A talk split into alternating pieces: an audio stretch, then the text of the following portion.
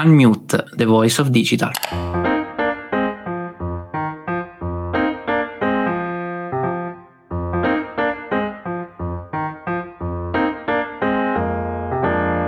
E ben ritrovati, benvenuti a un nuovo episodio di Unmute, The Voice of Digital. Oggi abbiamo preparato un episodio che può ispirarvi a mettere in atto alcune azioni che possono aiutare il vostro business a incrementare le vendite fuori dall'alta stagione. Sì, perché il periodo dei saldi corre veloce e questo probabilmente per molti di voi è il momento migliore per approfittare di un traffico sicuramente più basso e quindi implementare alcune strategie che possono aiutare la crescita del brand e quindi il vostro e-commerce. Ciao, io sono Simone Luciani, CEO e cofondatore di RichClicks e prima di addentrarci nell'argomento, come sempre, fatemi presentare Simone. Come stai Simone?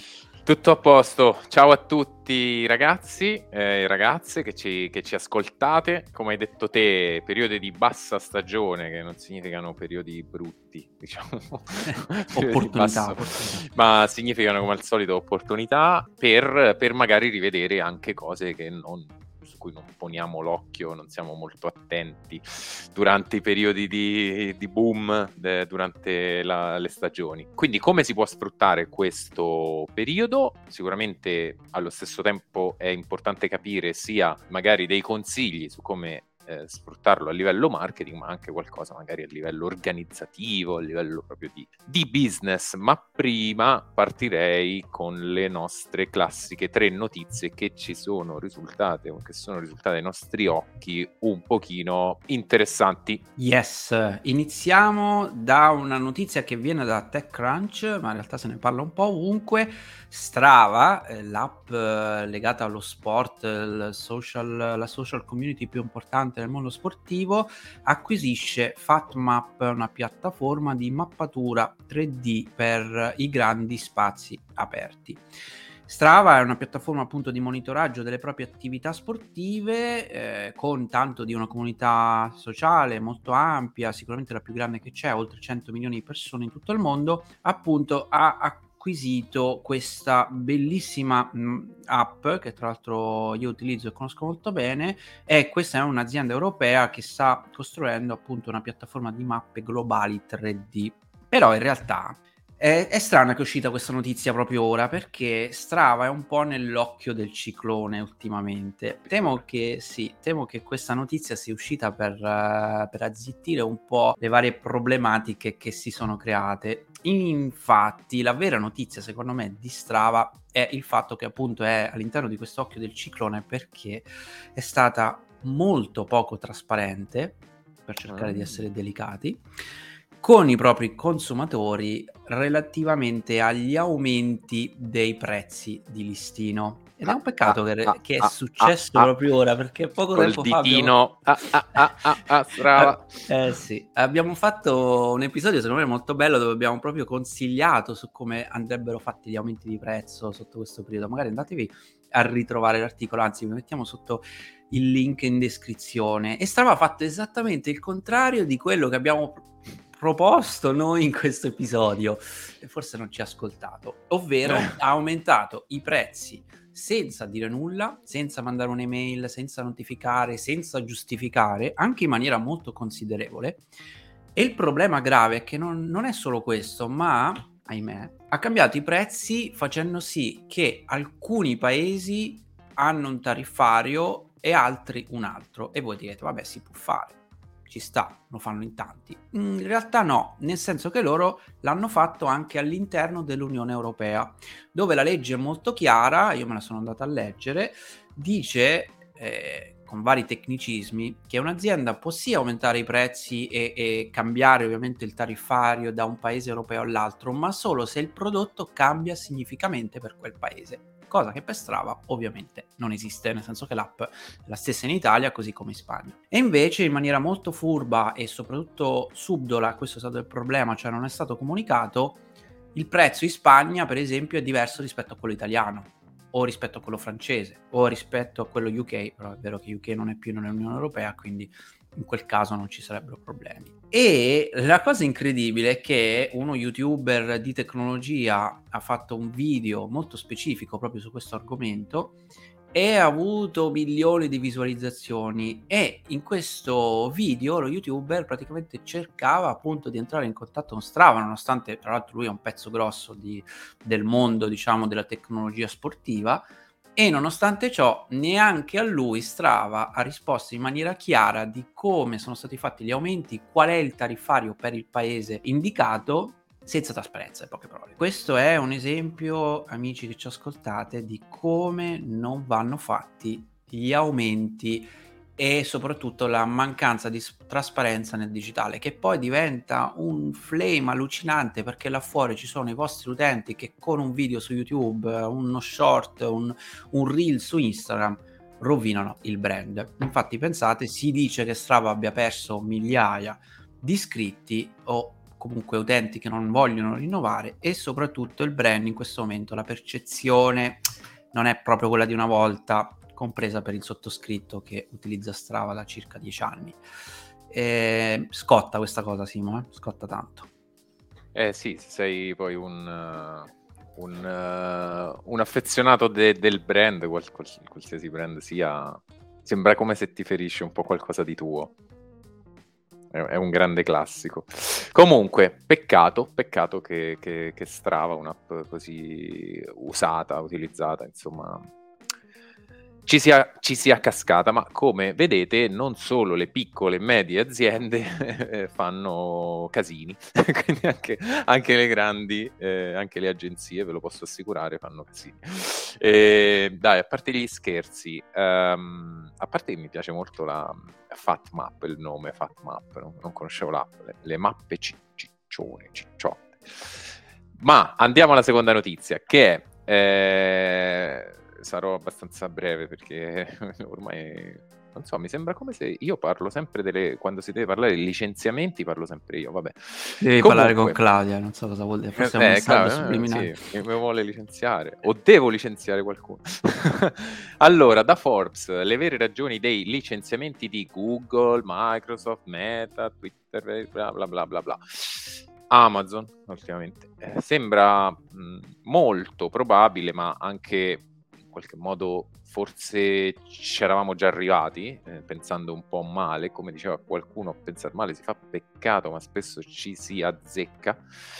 Eh, pare che i licenziamenti si, non siano tanto dovuti a mh, mm, decisioni commerciali, valutazioni, eccetera, eccetera, ma ci sia semplicemente, che poi vabbè è comunque una valutazione, ci sia stata una decisione di allocare parte del budget, perché sì, anche queste aziende hanno un budget, non è che perché hanno un, una liquidità che è pari al PIL de- dell'Europa ogni anno, eh, non, abbiano non hanno budget, ce l'hanno e l'hanno spostato per la maggior parte sullo sviluppo, quindi investimenti legati all'intelligenza artificiale e nuove soluzioni tecnologiche. Quindi la botta presa da ChatGPT che così papam, da un giorno all'altro è uscita e ha messo a disposizione a tutti la, la tecnologia si è sentita, è stato un colpo, il classico colpo al fegato per un pugile che, che comunque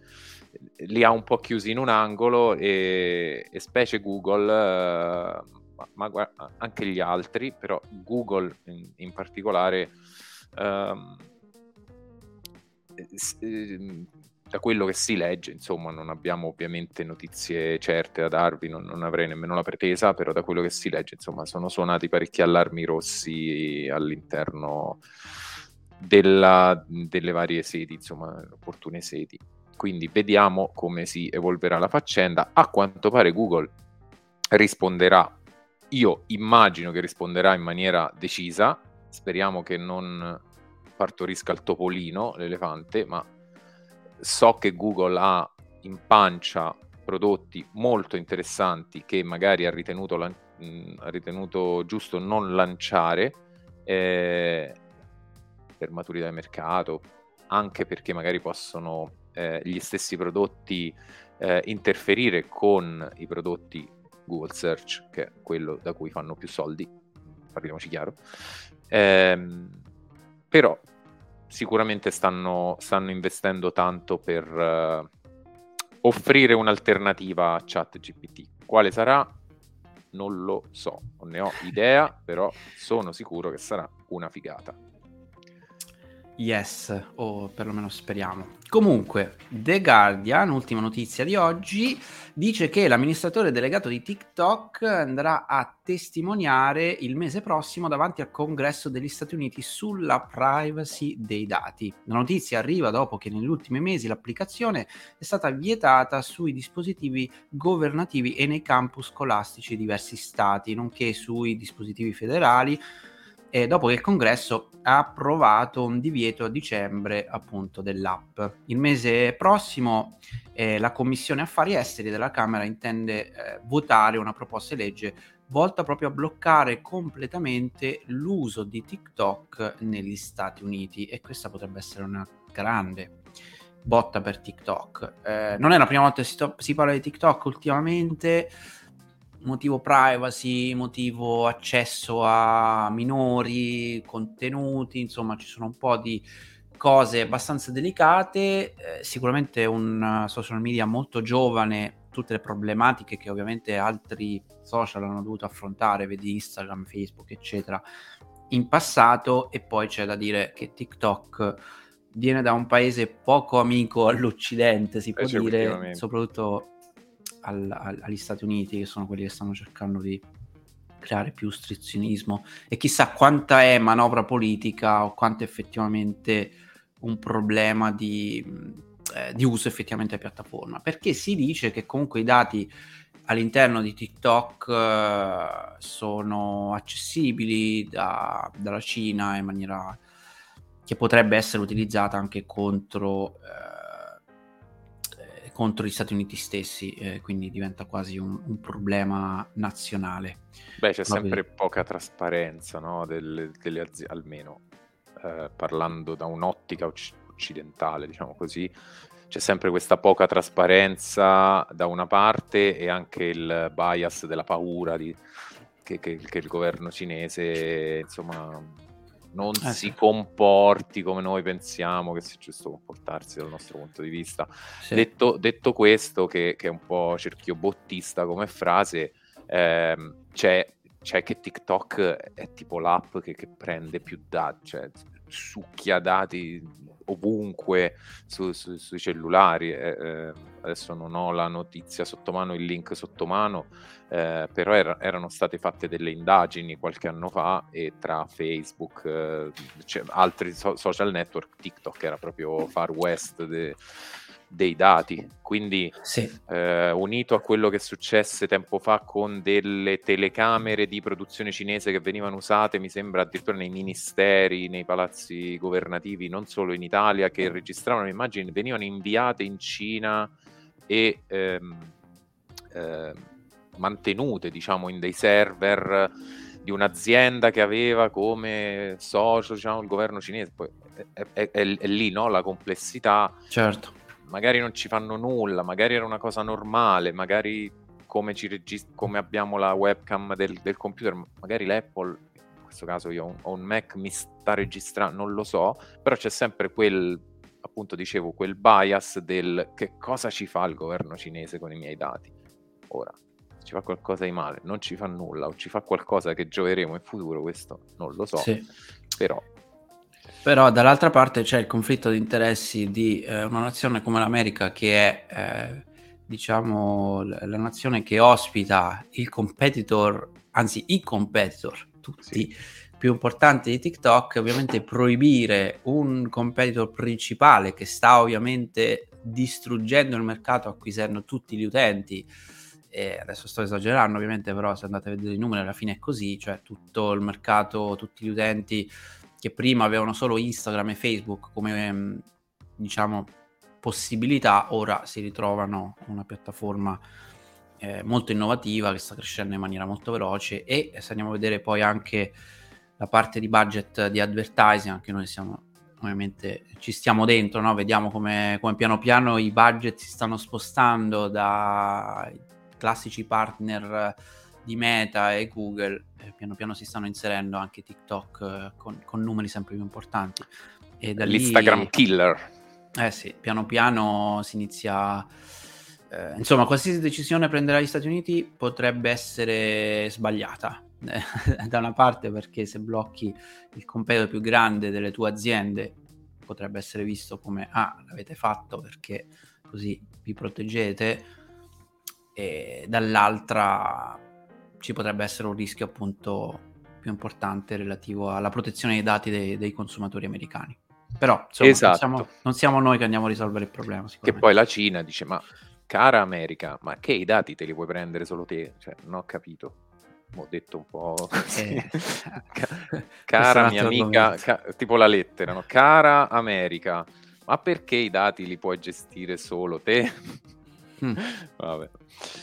Dai. Questi sono altri problemi. Dai, entriamo nel, nel, cuore dell'argomento di oggi. Come abbiamo detto in introduzione, stiamo entrando in peri- nel periodo più, più lento, diciamo, probabilmente dell'anno, dove stiamo uscendo dai saldi, siamo in un periodo insomma dove sicuramente il traffico degli e-commerce piano piano rallenta. A febbraio adesso non ho le statistiche sotto mano, però così a memoria, guardando anche un po' quello che succede tra, tra i nostri clienti, febbraio probabilmente è uno, se non il mese più lento in assoluto. Vero è che c'è San Valentino, quindi per alcuni brand questo è un, San Valentino, tra l'altro, è stato messo lì mica a caso. Eh. a livello hanno, hanno, pensato proprio a livello di digital, no? facciamo una festa perché altrimenti.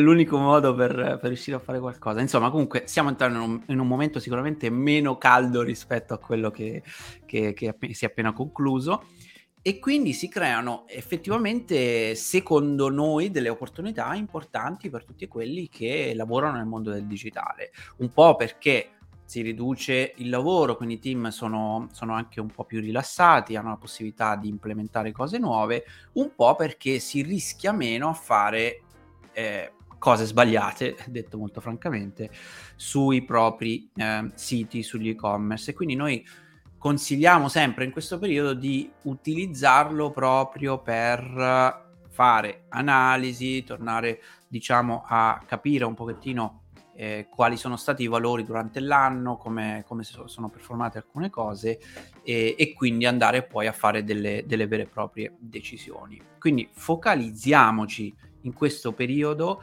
proprio per mettersi lì, analizzare tutto quello che è successo, l'anno, eccetera, eccetera, e, e, poi proporsi anche un piano di azione che può essere appunto quello di andare a eh, rivedere, eh, grazie anche all'analisi, tutte quelle cose che all'interno del sito possono essere eh, migliora- migliorati, quindi i punti di frizione tra utente e sito e-commerce, analisi dei prodotti, analisi dei, eh, delle varie performance, le pagine, perché no, la SEO, insomma c'è tutta una serie di cose che eh, andrei a fare proprio in, in, questo periodo, sempre con l'ottica di migliorare poi a lungo andare la ROAS, no? Il, quanto andiamo a guadagnare su ogni, su ogni euro speso di, di, advertising, proprio perché in realtà in questo periodo di solito la ROAS va un po' a peggiorare, non per tutti in realtà, perché poi dipende anche caso su caso, dipende, dipende anche dalla competizione, anzi a volte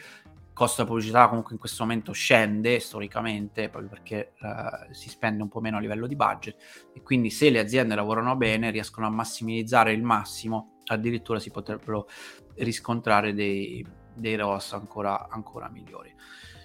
Quindi giusto per riassumere un po' questo blocco, uh, blocco qua pre- sfruttiamo questo tempo dove cala il traffico magari i team sono un po' più liberi per tornare a fare analisi più approfondite che capiamo che durante l'anno non si possono fare sempre, soprattutto sotto Black Friday non è che mi metto lì a fare eh, l'inventario, la audit totale del sito, ma di solito si lascia in altri momenti. In questo periodo invece bisogna farlo, quindi sfruttiamo questo momento per andare a analizzare tutto quello che è migliorabile all'interno del sito. Poi ci abbiamo già fatto tra l'altro anche altri episodi proprio al podcast dove siamo andati anche molto nello specifico sulle liste di cose da fare in questo periodo, quindi magari mettiamo qua sotto un link di approfondimento.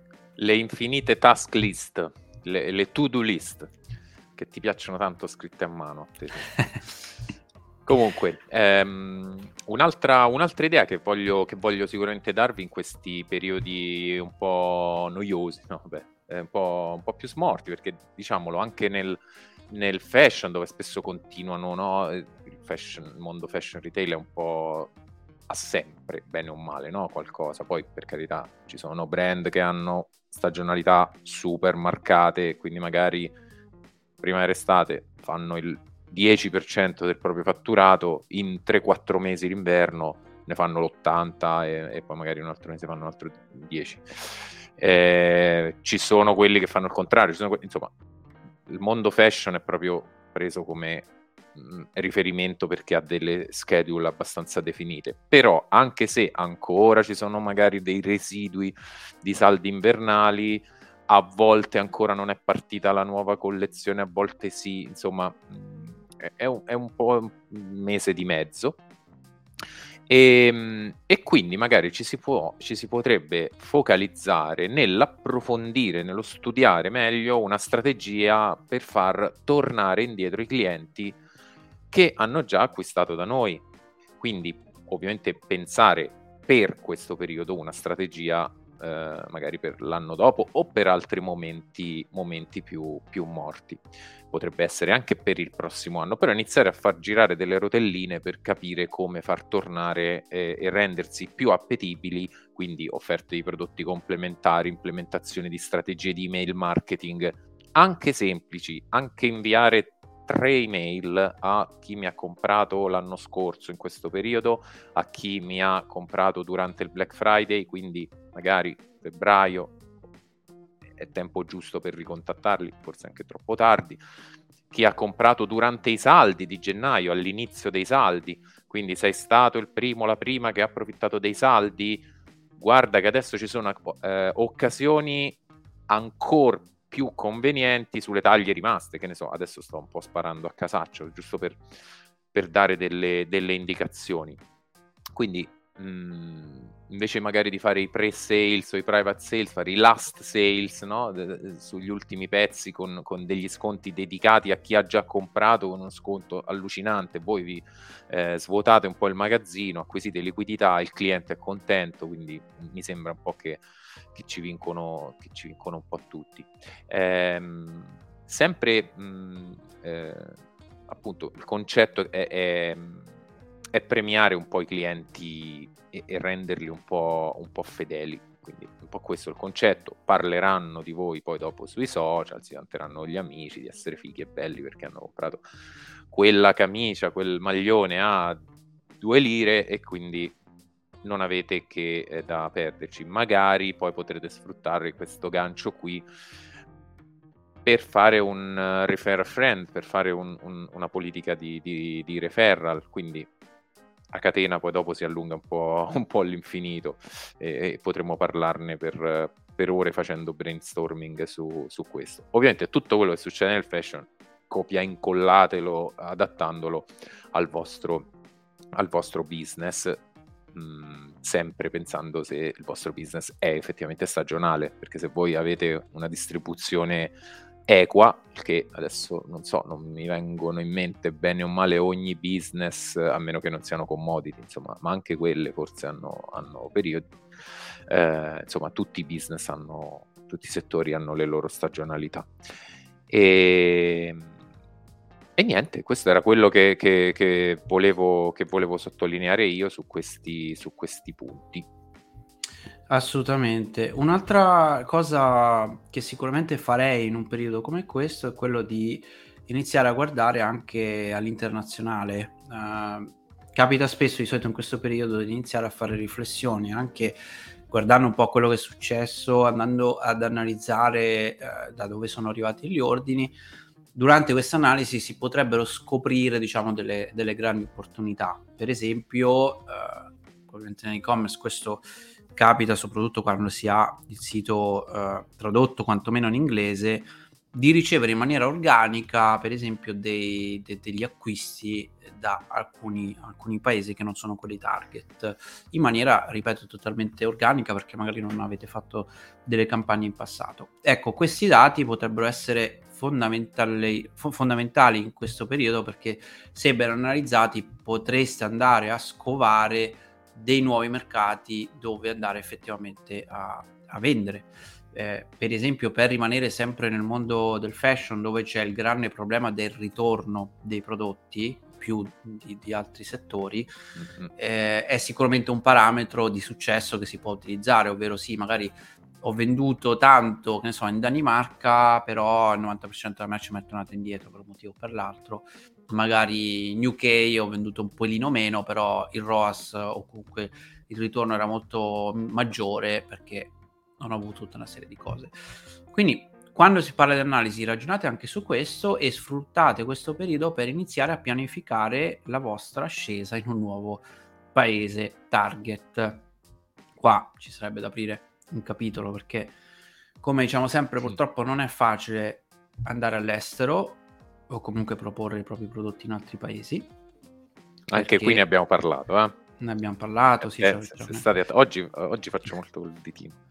Sì, c- c'è un episodio molto specifico proprio su questo, eh, però sicuramente se abbiamo quantomeno velità di internazionalizzazione, sfruttiamo momenti di questi, quindi dove, dove c'è un po' più di calma, per una volta analizzati i dati, eh, andiamo a capire come, come effettivamente entrare su, su questi eh, mercati. Un'altra cosa che di solito è una prassi fare in un periodo un pochettino fuori stagione è quello di andare ad analizzare i dati, i feedback, diciamo, quindi i dati di, di questi feedback dei propri clienti. Questo ovviamente è una cosa che in, re- in realtà andrebbe fatta a prescindere e ci sono anche dei sistemi molto avanzati che ti permettono di avere una serie di, di feedback continuativi, cioè automatizzati anche secondo dell'ordine, eh, soprattutto quelli da rendere pubblici che poi hanno valore ovviamente sulla, sul trust del brand, su, sulla SEO, insomma anche qua ne abbiamo parlato spesso.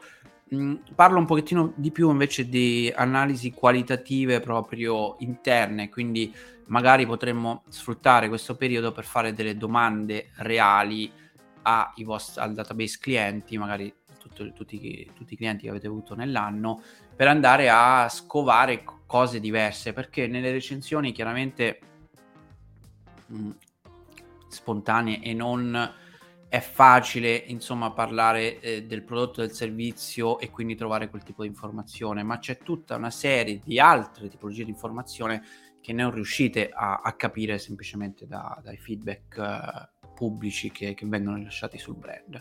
Per farvi un esempio eh, vogliamo creare le nostre buyer personas e, e, definirle meglio per poi andare a targetizzare anche un nuovo mercato. Eh, vorrò avere delle informazioni eh, su come eh, chi è, chi, è, la persona che effettivamente compra i nostri prodotti eh, magari sono informazioni che giustamente non avete nel CRM perché quando l'utente acquista non gli andate a chiedere 500 cose perché è controproduttivo. Però in un periodo come questo si possono fare delle campagne per andare a ridefinire meglio le vostre buyer persona, chiedere degli interessi, chiedere delle, come è stato utilizzato il prodotto e se poi hanno associato quel prodotto con qualcos'altro, insomma. Adesso sto inventando un po' di cose a casaccio, ma è giusto per farvi capire.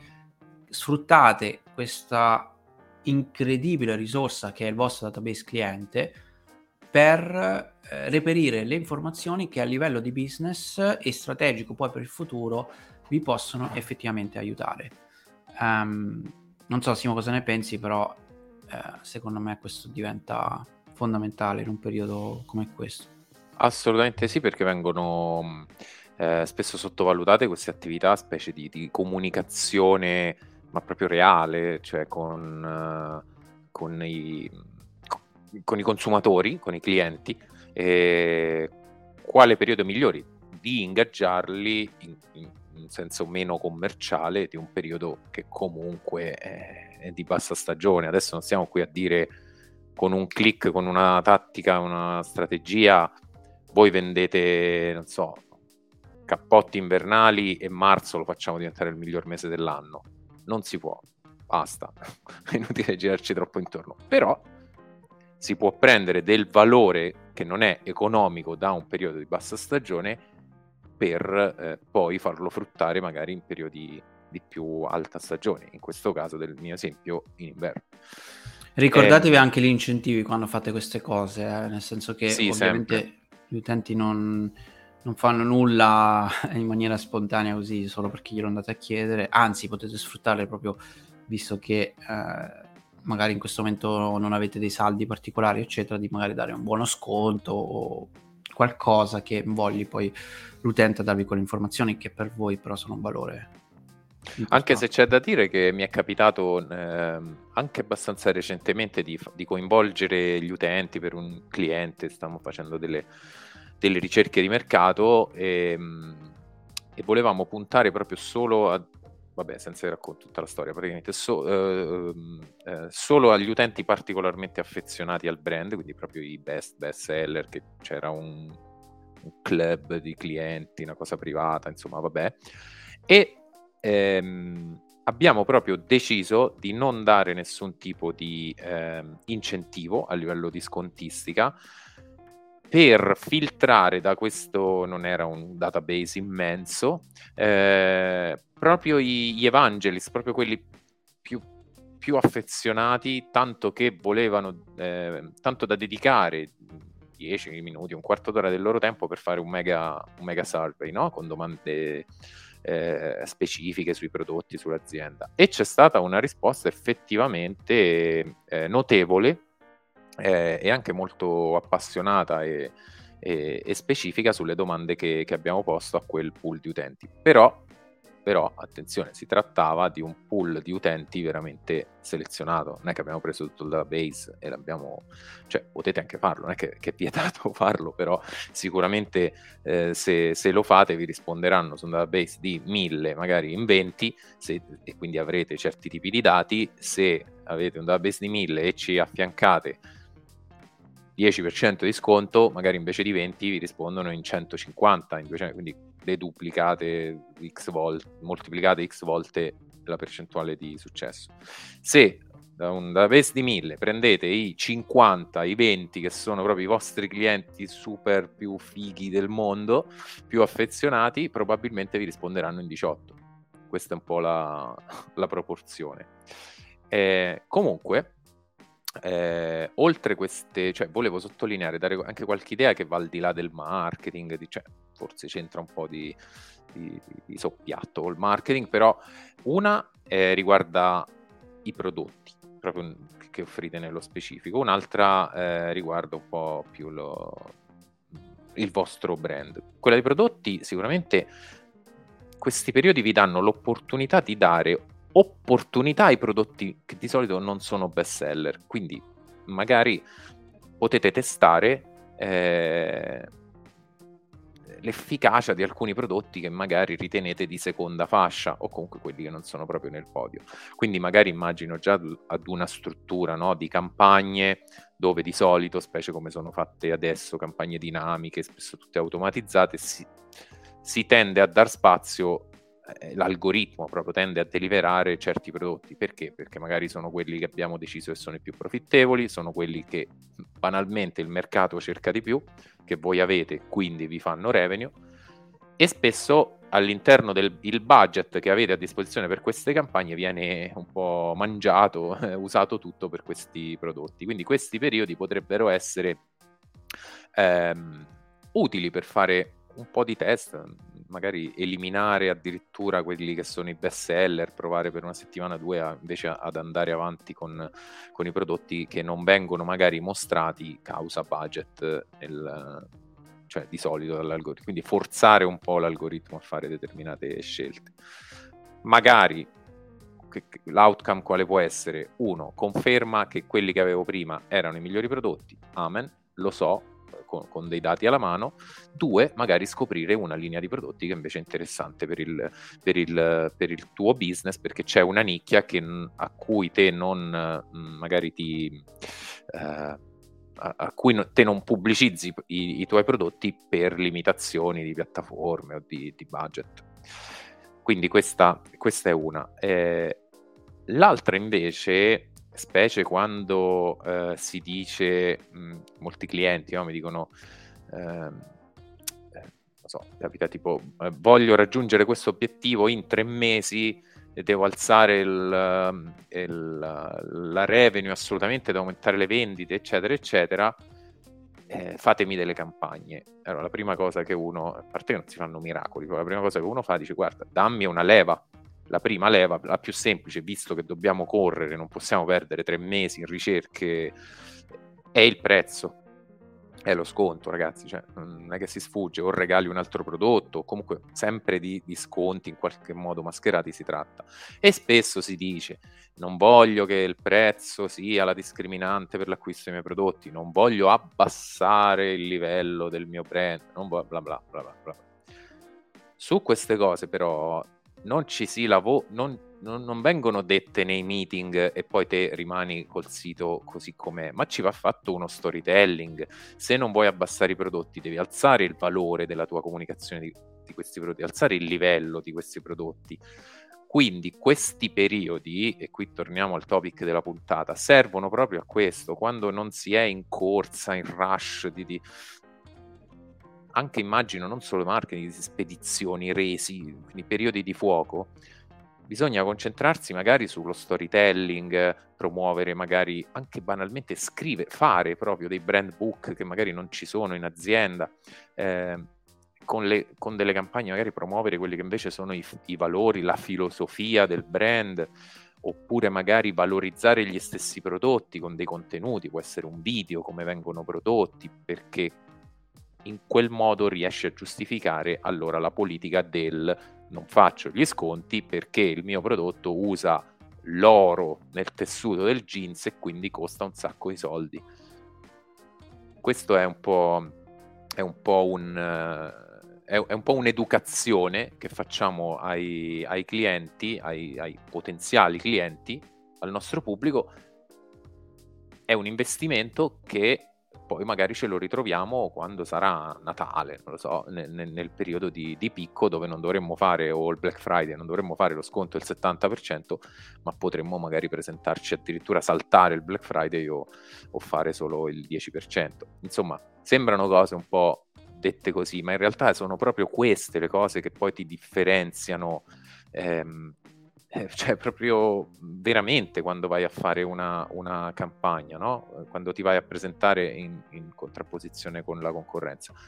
E concludo, nel guarda, 99% dei casi queste cose così importanti vengono completamente lasciate a idee, sì mi piacerebbe, sì sarebbe bello, scritte su un pezzo di carta, scritte su un Gantt, dette in un meeting. Ecco, questi periodi sono proprio i periodi per pianificarsi questi tipi di, di lavori.